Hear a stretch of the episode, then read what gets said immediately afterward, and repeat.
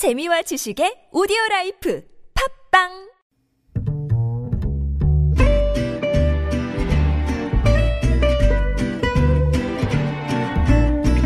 Good evening, everyone. Welcome to the evening show. 내일이 입동이라고 합니다. 벌써 겨울이 시작된 것 같은데요. 이럴 때 감기 걸리기 쉽습니다. 네, 이브닝쇼 가족 여러분 건강 잘 챙기시고요. 오늘도 소식이 많습니다.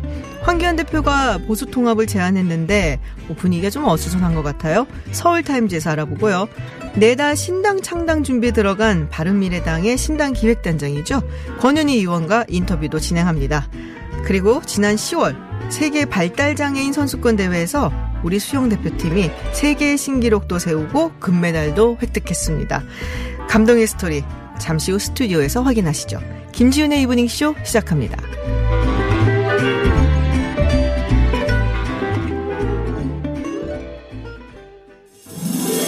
Welcome to Unfiltered. North Korea's latest. CNN was given. 미국 오하이오 주 일본의 백색 국가 명단. Should be on the air. 국내외 소식을 한 번에 들려드는 뉴스. 서울 타임즈.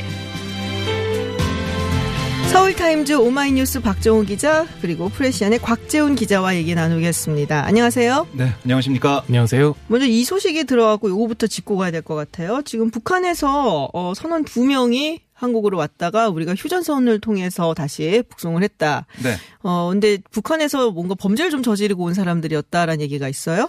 그렇습니다. 정부가 판문점을 통해서 북한 주민 2명을 돌려보냈는데요. 네. 북한 주민을 판문점을 통해서 돌려보낸 건 사상 처음 있는 일입니다. 네네. 그만큼 뭐 상황이 초유의 일이다 이렇게 볼 수가 있는데 어떤 일이라면 통일부에 따르면 지난 2일 동해 북방 한계선 인근 해상에서 월선한 북한 주민 2명을 납포해서 조사를 해봤는데 조사 결과 이들은 20대 남성이었고 동해상에서 조업 중인 오징어잡이 배에서 동료 승선원 16명을 살해하고 어이구. 도주한 것으로 파악이 됐어요. 아, 그렇군요. 네. 그래서 이걸 어제 북측에 이 주민 인수 의사를 좀 확인해 봤는데요.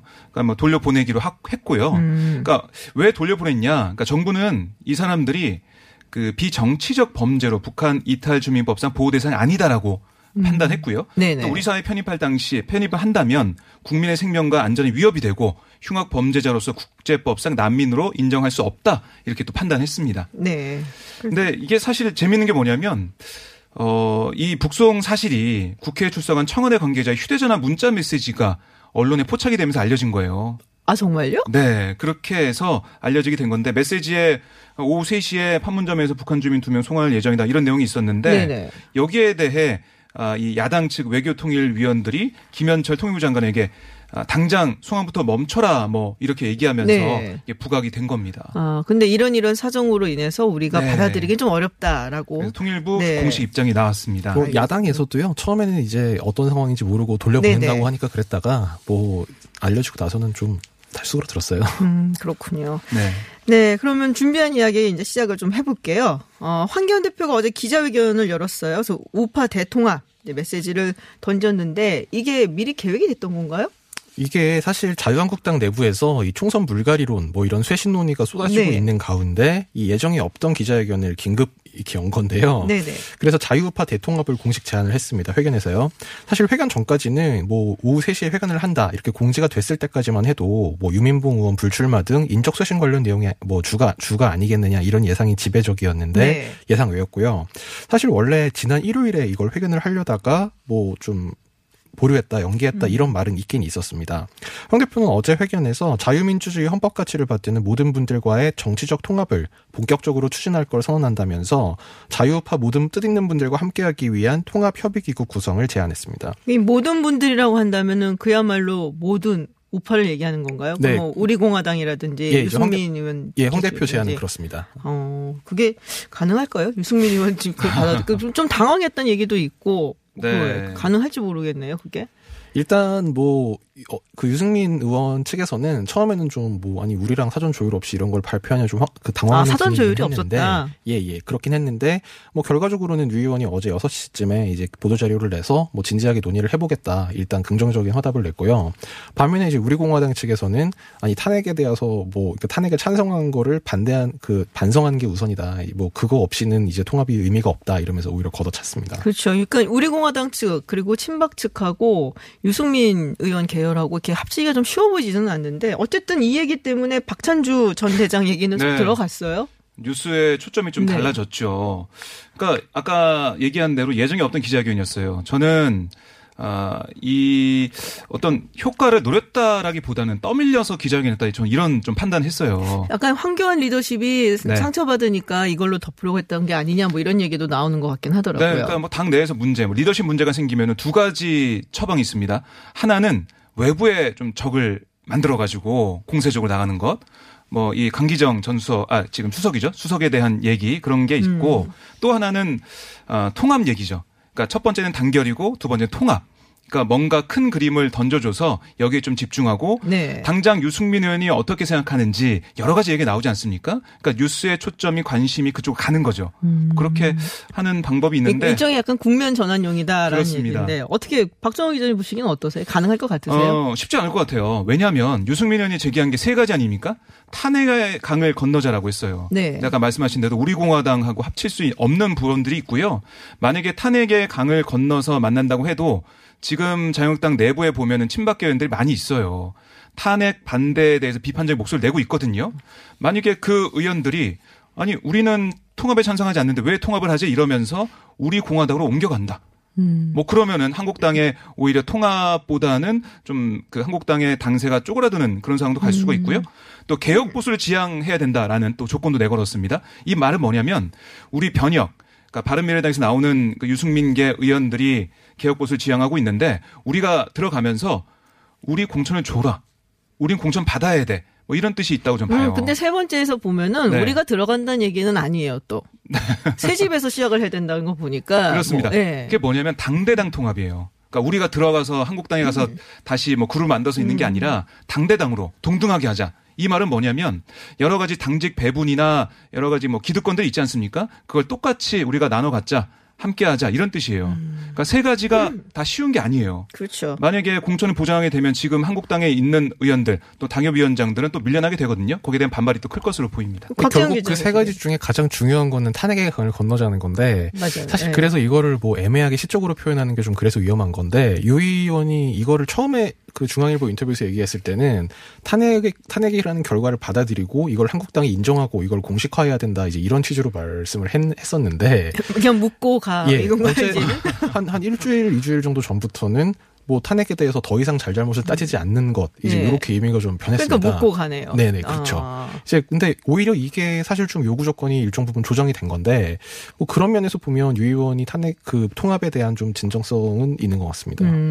지금 근데 안철수 전 대표도 사실은 어떤 방향으로 잡느냐에 따라서 상당히 이게 좀 달라지지 않겠어요? 아무래도 안철수 전 대표하고 또 유승민 의원하고는 또 다르잖아요. 생각하는 것도 다르고.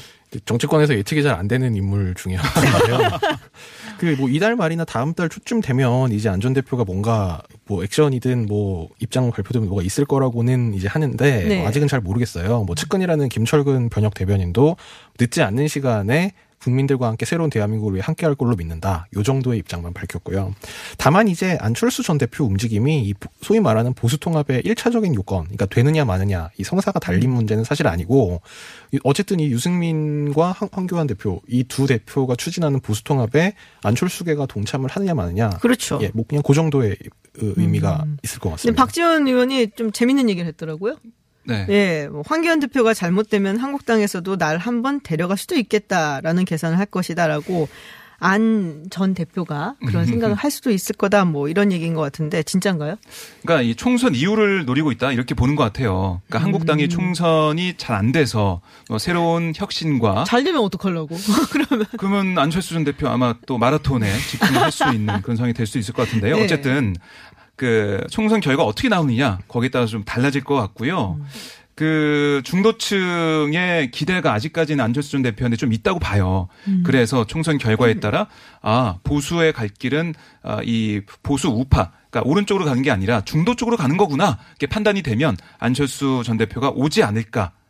아, 그렇게 좀 생각을 해보는데 홍준표 전 대표랑 경쟁하게 될까 이런 생각도 드네요. 홍준표 전 대표도 황교안 대표 체제가 좀 어떻게 잘못되지 않나 이렇게 좀 보고 있으니까. 아, 그때 나오셔서 얘기하셨던 거 보면은 뭐 네. 이게 나무인지 풀인지 알 수가 없다, 진보인지 보수인지 알 수가 없다는 얘기도 했었는데, 네. 네, 그러면은 굉장히 자신의 색깔을 보여주면서 홍준표 대표가 이기지 않을까 싶은 생각이 좀 들긴 한데 뭐 좀 두고 봐야겠습니다. 네. 박지원 네. 대표가 말한 그 황교안 대표가 잘못되면 이라는 얘기는 방금 말씀하신 대로 총선이 이제 총선 결과가 좋지 않아야 된다는 얘기인데 그렇죠. 이게 좀 먼 것 같고 그래서 이제 친 안철수계에서는 아주 발끈하더라고요. 예. 박지원 대표가 국민의당 대표 시절에 대변인으로서 모셨던 이 김철근 대표님이 맞아요. 지금까지 예. 박지원 의원이 안 전 대표에 대해 예측한 건 거의 틀렸다 이렇게 비난하기도 했습니다. 아, 네, 그렇군요. 생각해보니까 또 그런 것 같기도 하네요. 네. 네. 다른 얘기 한번 해볼게요. 어저께 강기정 청와대 정무수석 그리고 자유한국당의 김재원 의원이 맥주 회동을 가졌다. 강기정 수석이 요새 자유한국당의 맹포화를 받고 있는 분이 아닌가 싶은데 맥주 회동 네. 좀 좋아졌나요, 사이가? 그 생각지 못했던 네. 그런 만남이었는데요. 강기정 수석이 오늘 자신의 SNS에 사진과 함께 글을 올려서 알렸습니다, 직접. 어젯밤에 박근혜 정부의 정무수석이었고 지금의 예결위를 이끌고 있는 김재원 위원장과 맥주 한 잔. 한때 예결위 민주당 간사였고 현재는 나와는 순서만 바뀌었을 뿐 비슷한 경력을 지닌 둘이었다. 뭐 많은 같음과 다름을 확인했다. 같음 중에 하나는 예결위 회의는 열려야 하고 예산안은 법적 기일 내에 국회를 통과해야 한다는 것이었다. 뭐 다름에 대해서는 얘기하지 않고 같음만 이렇게 얘기를 했습니다. 다른 게 궁금한데 사실은. 그렇죠. 네. 그게 궁금한데 강기정 수석이 사실 어제 국회에 왔었어요. 와서 예결위에 참석해서 기다리고 있었는데 예결위가 열리면은 뭐 사과를 하려고 준비했다고 합니다. 근데 결국 안 열리고 다시 청와대로 돌아갔죠. 근데 나경원 대표는 사퇴하라고 그랬잖아요. 강기정 수석한테. 네, 맞아요. 근데 뒤에 가서 김재원 의원 또 이렇게 술잔을 기울이며 네, 뭐 나경원 원내대표는 뭐 국회 운영위원이고 네. 네. 뭐 김재원 위원장은 예산결산위원장이니까 뭐 그 두 위원회의 어떤 성격이 좀 다르기도 하고요. 뭐 이제 다만 이제 좀 눈길을 끄는 거는 이 김재원 의원은 황교안 대표랑 상당히 가깝잖아요. 뭐 네네. 핵심적인 조언을 하는 참모그룹에 있는 걸로 알고 있는데 뭐 이제 이 김재원 위원장과 강기정 수석이 만나서 했던 얘기를 봐도 이를테면 뭐 내년도 예산안 처리를 법정 시한 안에 하자 뭐 이런 거는 당연히 이제 청와대 참모랑 예결위원장 간에 할 수 있는 얘기인데 그렇죠. 이를테면 뭐 공수처법, 선거법 처리 문제, 이 패스트트랙 법안 문제 이런 건 뭐 그 예결위원장으로서 이제 얘기를 한 거라기보다는 뭐 한국당의 어떤 핵심 중진으로서 이제 좀 대화를 한 거라고 봐야 되겠는데 뭐 그렇게 보면 사실 나경원 원내대표 입장에서는 좀 어떻게 보면 좀 언짢을 수도 있는 대목일 것 같습니다. 그러니까 나경원 원내대표가 임기가 얼마 안 남았어요. 다음 달 그렇죠. 중순에 끝났는데 좀 분위기가 좋지 않습니다. 이런 것도 봐도 원내 지도부가 강기정 수석한테 뭐 강하게 나가면서 사퇴하라 이렇게 얘기하고 있는데 뭐 맥주 회동을 한다? 글쎄요. 저는 좀 안 맞는 것 같아요. 아, 영이 좀 안 서는 모습이긴 네, 하네요. 약간? 그래서 내년 총선 때까지 나경원 원내대표가 못 가지 않을까? 이렇게 좀 예측을 해봅니다. 본인 사실은 얼마 안 남았으니까 그냥 계속 갔으면 좋겠다라는 생각을 할 수도 있을 것 같은데 네. 분위기가 노리는 사람이 너무 많아요. 그리고 왜냐하면 내년 총선을 앞두고 원내대표가 된다. 이거는 공천을 보장받을 수 있다는 얘기잖아요. 어떻게 보면. 오, 그러네요. 그래서 이걸 좀 노리고 있는 다선 의원들이 많습니다. 아, 요새 뭐 쇄신한다 이런 얘기 많이 나오고 그러니까 더 그럴 수도 있겠네요. 그런 면이 있죠. 근데 이제 다만 나경원 대표가 이제 그 임기를 마치고 이제 새로 경선을 해서 새로 뽑아야 된다라고 뭐 최근에 유기준 의원이 공개적으로 얘기를 하기도 네. 했고 광석호 의원도 뭐 그런 비슷한 이제 입장인데 뭐 다음에 원내대표를 그럼 뽑으면 누가 될 거냐? 뭐 방금 얘기한 김재원 의원도 후보군 중에 한 명으로 꼽히고 있습니다. 아하, 아, 그런 게 있었구나. 네. 아, 네. 하여튼 여의도 얘기는 신기한 것도 많고 파고 보면 재밌는 것도 많고 알쏭달쏭한 것도 많고. 물밑에서 엄청 뭔가 일이 벌어지고 있을 겁니다. 네, 뭐 총선이 다가오니까 더더욱 그렇겠죠. 네. 퇴근길. 많은 라디오 방송 중에 당신의 선택은? TBS FM 김지윤의 이브닝 쇼. 서울 타임즈 돌아왔습니다. 민주당이 내년 총선 공약으로 모병제 카드를 만지작거리고 있다라는 소식이 들어와 있습니다. 네, 그러니까 네. 민주당 싱크탱크죠. 민주연구원이 모병제 전환의 필요성을 주장하는 연구 보고서를 냈어요. 네. 그러니까 모병제 전환은 인구 절벽 시대의 정의의 강군으로 나아가기 위한 시대적 과제다. 그러니까 불가피한 선택이다. 그러니까 지금부터 논의해야 된다. 이런 얘기인데요. 아, 이렇게 민감한 또 군대 얘기를. 그러게요. 잘 뭐 와닿지 않는. 또 군대 갔다 온 분들도 와닿지 않는 그런 주제이기도 하고. 와닿지 않는다고 얘기를 하신 거니까 반대이신가 봐요. 우리 박정희 기자님은. 아, 그렇지 않습니다. 저는 국민들이 더 함께 논의해 봐야 된다. 이런 입장인데요. 왜 교통정보 듣는 시간 중에 했던 얘기랑 다르잖아요. 왜 이러세요? 그러니까 이게 본인의 상황에 맞게 생각할 수밖에 없는데 네. 모병제 같은 것들은 뭐 인터넷 커뮤니티나 이런 데 보면 아니 모병제는 좀 시기상조 아니냐 이런 얘기 좀 많이 들리는 것 같아요. 제가 보니까 찾아봤는데 그런 얘기도 있고 이인영 원내대표가 여기에 대해서 이렇게 얘기했습니다. 오늘 아직은 이것도 저것도 아닌 상황이다. 모병제에 대해서. 우리가 뭐 검토할 예정이지만 이렇게까지 얘기할 단계도 아직 아니다라고 얘기했어요. 그러니까 민주연구원에서 낸 보고서는 있지만 그걸 검토하거나 어떻게 해봐야지 이런 게 아니라는 거예요. 뭔가 좀 반응을 봐야겠다라는 그런 뉘앙스로 들리기는 하는데 예. 지금 이 이슈를 꺼낸 이유가 뭘까요? 뭔가 또 계산이 있으니까는 뭐 꺼내지 않았겠어요? 총선 대비해서? 뭐 일단 정확히 얘기하면 그게 사실 어제 저녁에 네. 그 신문 두 군데서 동시에 단독이라고 나왔어요. 네네. 근데 그러니까 종합지 한 군데, 경제지 한 군데 이렇게 나왔는데 뭐 그러니까 정확히 얘기하면 이걸 당에서 발표했다기보다는 이제 원래 발표할 생각이 없었는데 언론에서 취재해서 공개를 한 셈이고 또 이제 어쨌든 여당이다 보니까 이 온갖 정책들을 다 연구하고 검토하는 역할은 필요하니까 이제 뭐 그냥 그런 행정적인 필요에서 했을 거다 뭐 좀 아주 선의로 해석하면 그런데 뭐 정치적인 의미가 있다면 아무래도 당에서 상대적으로 좀 20대 남성 지지율이 낮다 이런 지적이 나오는 가운데라서 뭐 그 일환이 아니겠느냐 이런 분석이 있습니다. 근데 20대 남성 중에서도 군대를 다녀오신 분들과 군대를 다녀오지 않으신 분들은 또 좀 차이가 있을 것 같단 말이에요. 네, 그럴 네. 것 같아요. 저는 뭐 긍정적으로 본다면 모병제 이슈를 던짐으로써 내년 총선 때 네. 총선 앞두고 여러 가지 토론이 있지 않겠습니까? 네네. 그걸 통해서 우리 국방이 나아갈 길을 찾아보고 또 그걸 뭐 총선 카드로 내놓는다면 공약으로 내놓는다면 또 평가를 받겠죠. 국민들의 평가를. 그런 의미가 있고 사실 지금 내년 총선에서 어떤 부분들이 부각이 될지 아젠다 세팅이 안 됐어요. 잘 많이 안 됐습니다. 그런 부분에서 민주당에서는 좀 뭔가 치고 나갈 수 있다. 그러면 있어 보이고요. 2010년도 기억하시죠? 무상급식 문제가 그때 불거지면서 상당히 많은 분들 관심을 가지게 됐습니다. 뭐 그런 것처럼 국방 문제에 있어서 안보 문제 또 특히 남북 관계와 연관이 되고 평화 문제와 연관이 되면서 이런 문제 전체적으로 아우를 수 있는 그런 총선용 뭔가 국민 심판을 받을 수 있는 박정희 기자님 총선 나갈 것 같아요. 이렇게 거대 담론을 막 얘기하고 이런 거 보니까 아 근데 사실은 그런 게 있죠. 모병제를 만약에 하게 된다면은 취약계층이 좀 이렇게 아무래도 좀 돈도 많이 주게 될 거고 여러 가지 혜택도 사회적으로 많이 주게 될 거고 미국이나 캐나다 같은 경우는 굉장히 그렇거든요. 뭐 굉장히 뭐 금리도 낮게 해서 대출도 가능하게 네. 해주고 학교도 가기 쉽게 해주고 하는데 그런 거를 혜택을 좀 받을 수 있는 그런 게 있는 반면에 또 반면에 이런 취약계층들만 가게 되는 경우도 있단 말이에요. 그러니까는 부유층 자녀들은 사실 그 다 피하게 될 수도 있고 그래서 뭐 장단점이 있기는 한데 뭐 보수 야당에서 네. 그냥 안보가 걱정된다는 이유로 반대하는 경우도 있었는데 뭐 아까 좀 처음에 다뤘던 유승민 의원 같은 경우에 오늘 딱 그걸 지적을 하긴 했어요. 실제로 모병제가 도입됐을 경우 어떤 사람이 군에 가고 어떤 사람이 안 가는 현상이 발생할지 깊이 고민해봐야 된다. 네. 이런 지적을 하긴 했는데 그 부분은 뭐 상당히 좀 생각해볼 만한 것 같습니다. 나경원 대표도 이렇게 얘기했어요. 적어도 공정한 사회 공정성이 지켜지는 가장 중요한 부분의 하나가 지금의 징병제인데 모병제를 통해 안보의 근간을 흔들 수 있다. 뭐 이런 걱정이 있다라고. 아니 뭐 지금 징병제 하에서도 빼는 사람들 빼는 사람 있잖아요. 뭐 그렇게 따지면 뭐 그렇긴 하죠. 예. 네. 이게 글쎄 뭐 굉장히 좋은 카드일지 총선 전략으로서 뭐 그걸 좀 두고 봐야지 될 것 네. 같은데 어떻게 생각하세요, 박종호 기자님은? 좋은 것 같아요? 저는 좀 더 논의를 해봐야 될 것 같아요. 지금 약간 모병제만 딱 나와 있기 때문에 이게 어떤 부분이 좋고 어떤 부분이 나쁘고 어떤 부분이 좀 보완해야 될 점이고 이런 것들은 잘 모르는 것 같아요. 일반 국민도 그렇고요. 그래서 이걸 토론할 수 있는 장이 좀 열려야겠다. 이런 생각을 해봅니다. 그러니까 이인영 원내대표 말을 들어보면 뭐 이거가 내년 총선에서 어떤 아젠다가 될 것 같지는 사실 아는데 뭐 만약에 그렇다면 뭐 무슨 토착애구 좌파독재 막 서로 이런 구호를 가지고 맞부는 것보다는 훨씬 생산적인 의제가 될 것 같긴 해요. 아, 그래도 다만, 정책이니까. 예, 그렇죠. 다만 이게 정치적으로 효과는 어떨지 모르겠는데 그래서 제가 여론조사가 어떻게 나오는지 좀 찾아봤더니 이게 뭐 최근 3년간은 없었고 2016년 9월 말에 갤럽에서 조사했을 때 보면 모병제 전환 찬성이 35%, 징병제 유지하자가 48% 이렇게 나왔었고요. 그거보다 한 며칠 앞서서 16년 9월 11일 조사에서는 그러니까 모병제 하자 27%, 반대한다 61.6% 막 이렇게 나왔었고. 그렇군요. 4년 전으로 돌아가면 더 이제 그 격차가 컸습니다.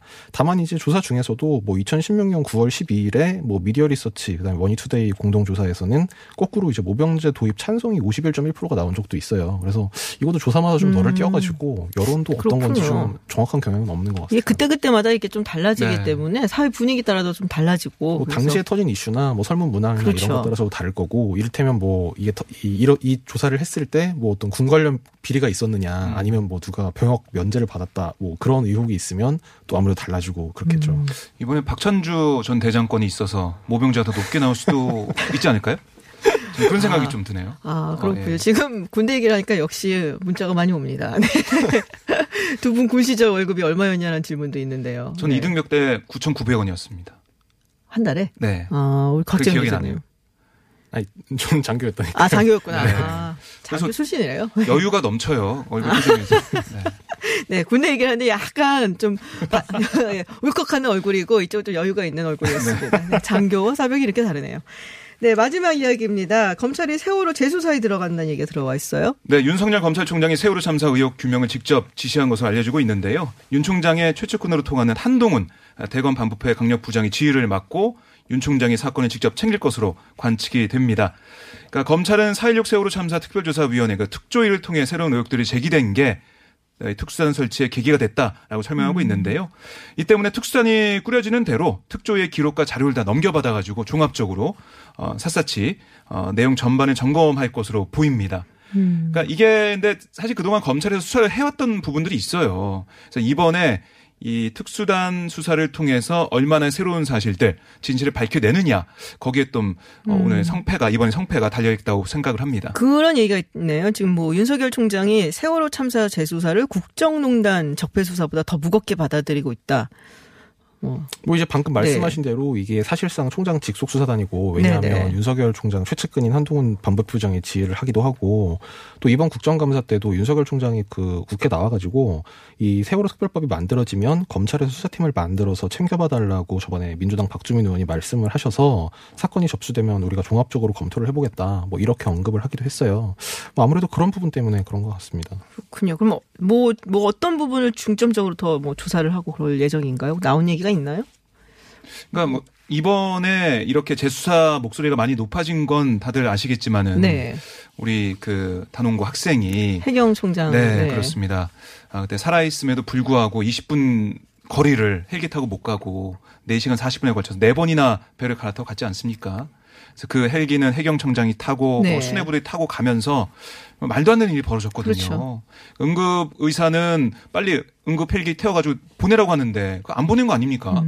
이런 부분들 누가 이걸 지시했는지 어디서 잘못됐는지 이거 밝혀야죠. 이런 부분들 또 그 CCTV 관련돼서 그 비디오 녹화 장치에 어떤 부분들이 들어 있었고 이게 조작 의혹이나 이런 게 있는데 어떻게 돼 있는지 이것도 밝혀야 될 것으로 보이고요. 이번에 보면 특히 주목되는 게 바로 이 임관혁 단장이 특수단을 뭐 이제 이분이 안철수 총장이죠. 네, 그렇습니다. 근데 사실 정치 검사라는 비판을 받았던 그런 검사예요. 그러니까 이명박 정부에서 한명숙 전 총리 뭐 2차 주임 검사이기도 했고요. 이명박 정부 말기에 그러니까 이명박 정부 5년 동안 있었던 46명의 정치 검사 명단에 들어가 있던 검사입니다. 여러 가지 뭐 비판도 있긴 했는데 그래도 윤석열 총장이 볼 때는 이 임 단장보다 더 수사를 잘하는 사람이 없다 이렇게 판단한 것 같아요. 그만큼 이 사안을 중요하게 보고 있고 또 뭐 일부 시민단체에서는 쭉 보면 지금까지 현역에 있는 검사들을 보면 그렇게 정치검사라는 직함이 안 붙어있는 비판에 안 붙어있는 사람은 별로 없을 것이다.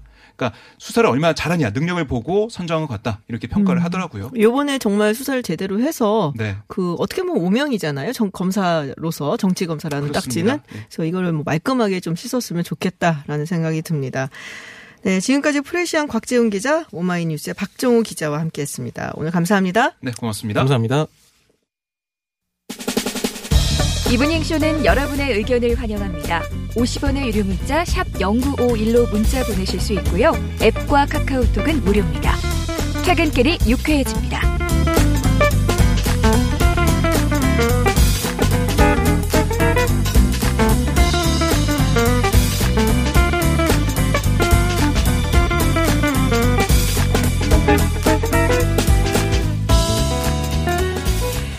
핫한 뉴스 알아보는 서울타임즈 시간입니다. 전주현 캐스터와 함께합니다. 안녕하세요. 네, 안녕하세요. 지금 막 들어온 소식이 하나 있었고 이거부터 짚고 넘어가려고 하는데요. 네. 미국하고 중국이 추가 관세를 단계별로 동시에 철회하기로 합의했다라는 뉴스가 들어왔는데 네.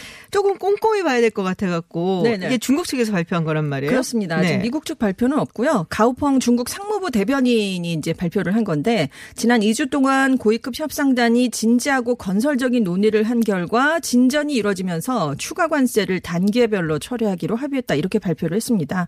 그래서 양국이 1단계 합의를 최종적으로 이뤄내면 합의한 내용에 따라서 추가 관세를 같은 비율로 동시에 처리할 것이다 이렇게 설명을 했습니다. 그 포인트란 말이에요. 만약에 네. 1단계 합의를 최종적으로 이뤄내지 못하면 네. 그러면은 아닌 거잖아요. 그렇습니다. 1단계 합의가 도대체 언제 될 것인가 지금 여기에 대해서 굉장히 말들이 많이 나오고 있잖아요. 그래서 만약에 미국에서도 이걸 확인하는 발표가 나오게 된다면 미중 무역 전쟁을 끝낼 수 있는 로드맵이 탄생한 것이다. 블룸버그 통신이 해석을 했는데 그동안 징벌적 관세 철회를 무역 협상 과정에서 중국이 아주 많이 요구를 해왔었죠. 네. 일단 양국 정상이 내달 초에 런던에서 열리는 나토 특별 정상회의 이후로 만날 것이다. 이런 얘기가 슬슬 나오고 있긴 한데. 아직까지 확정된 건 없습니다. 이게 원래 에이펙에서 만나기로 네, 했었는데 이게 취소가 되는 바람에 네, 그래서 많이 미뤄졌죠. 네. 그렇군요. 뭐 미국에서 아이오와에서 만난다 이런 얘기 있었는데 그렇습니다. 그거는 일단은 아닌 것이고. 네. 그래서 일단은 좀 희망적인 뉴스긴 한데 이게 중국 측에서만 나왔다는 것. 네. 미국 측에 뭔가 좀 확인을 해주는 그런 발언이 나온다면 조금 더 희망적일 수 있겠다라는 생각을 해볼 수가 있을 것 같고요. 어제 이 뉴스 보느라 저도 되게 네, 했는데 미국 4개 주에서 이제 지방 선거가 있었죠. 그렇습니다. 네. 미니 지방 선거였죠. 네.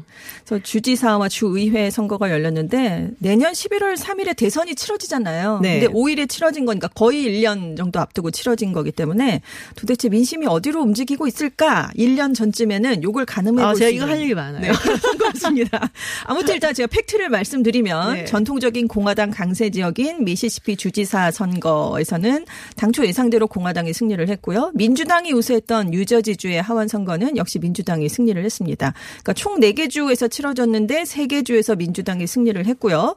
공화당 텃밭으로 트럼프 대통령이 직접 찾아가서 굉장히 공을 들였던 켄터키 주지사 자리를 민주당이 내주게 됐습니다. 그래서 일단 미국의 주류 언론들은 트럼프 대통령의 판정패다. 타격이 불가피할 것이다. 뭐 재선 가도에 빨간불이 켜졌다. 뭐 이런 얘기를 많이 내놓고 있습니다. 네, 지금 제가 그래서 한국 뉴스도 이렇게 쭉 봤거든요. 네네. 그랬더니 헤드라인들이 전부 다 경고등, 네, 경고등, 네, 그렇게 뭐 빨간등 뭐 이렇게 나오는 게 있더라고요. 근데 제가 꼭 설명을 좀 하고 싶었던 부분이 뭐냐면 네. 지금 가장 주목을 받고 있는 곳이 켄터키주의 주지사 그렇습니다. 그리고 버지니아주의 의회거든요. 네. 주의회인데.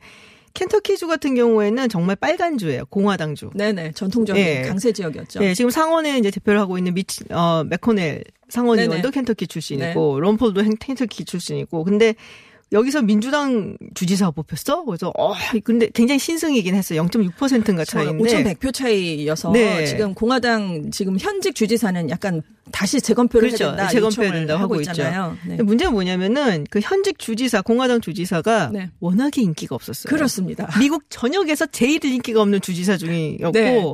그리고 여러 가지 뭐 스캔들도 좀 많았고 그리고 이번에 당선이 된 그 민주당 앤드류 버셔 같은 경우는 이 사람은 아버지가 사실은 그 전에 켄터키주 주지사였어요. 그렇습니다. 2015년까지 예. 전 주지사였죠. 그러니까 이번 주지사가 되기 전까지 네. 자기 아버지가 주지사였기 때문에 어떻게 보면은 그 켄터키 주에서 뭔가 좀 정통 정치인 집안의 아들이고 네.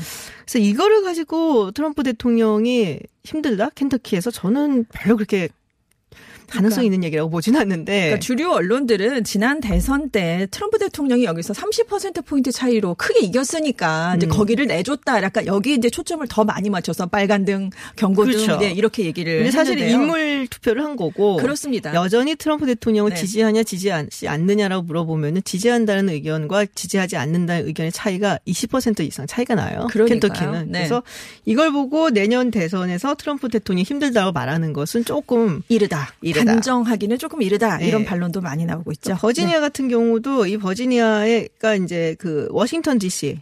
붙어 있잖아요. 그렇습니다. 근데 워싱턴 D.C.가 옛날에는 좀 나이 많은 정치인들이 사는 굉장히 재미없고 지루한 도시였는데 네. 굉장히 많이 바뀌었어요. 하이테크 기업들도 많이 들어가고 하면서 젊은 사람들이 많이 들어가고 그래서 이 사람들이 D.C. 안에서 살다가 네. 점점 좀 내려오면서 버지니아 특히 북부 버지니아 쪽에 굉장히 많이 살거든요.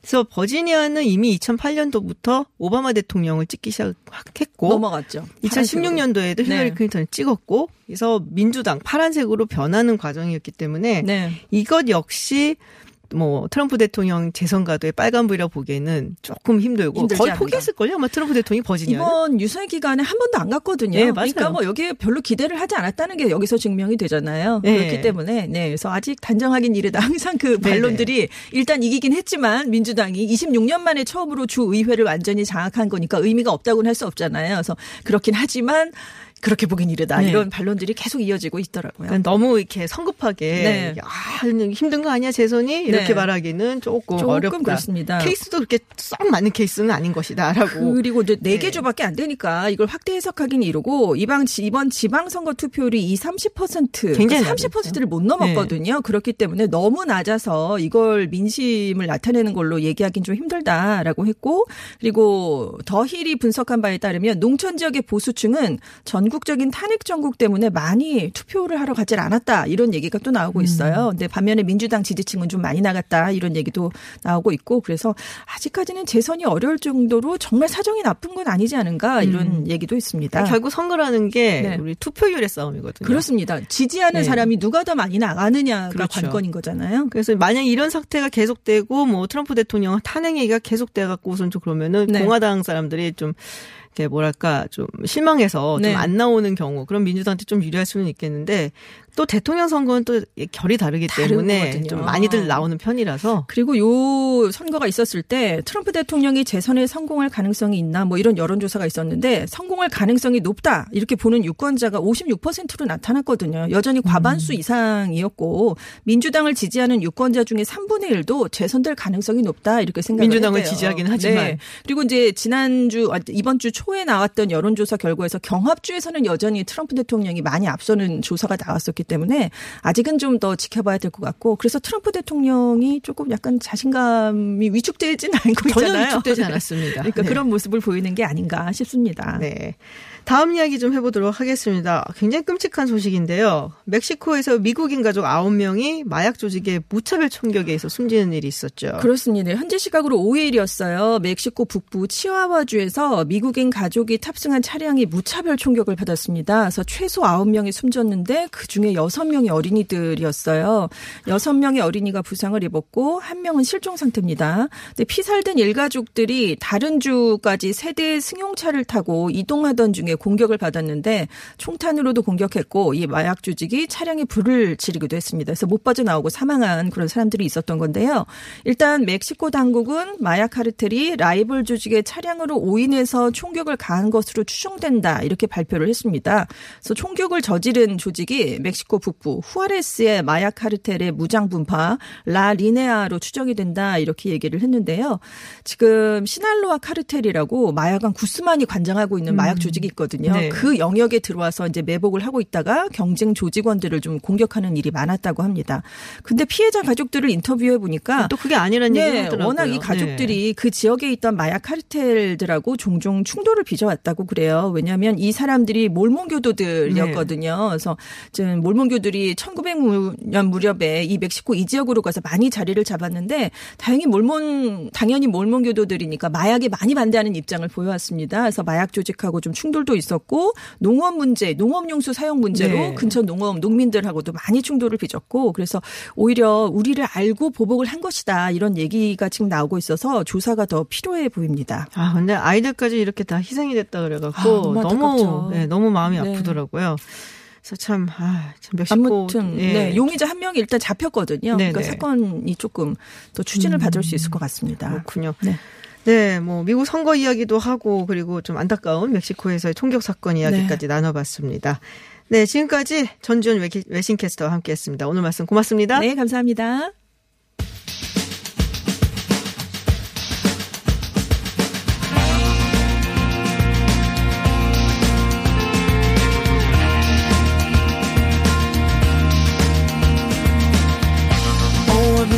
네, 1, 2부 끝곡으로 쉐인 월드의 Hit the Ground Running 들려드립니다. 그리고 저는 잠시 후 7시 김지윤의 픽으로 돌아오겠습니다.